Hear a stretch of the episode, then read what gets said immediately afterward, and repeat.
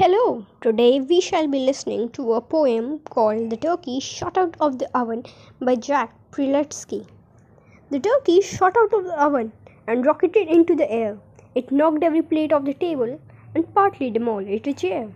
It chugged in a corner and burst with a deafening boom, then splattered all over the kitchen, completely obscuring the room. It stuck to the walls and the windows.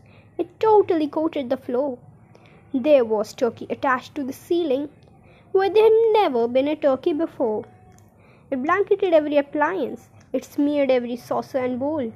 There wasn't a way I could stop it. That turkey was out of control.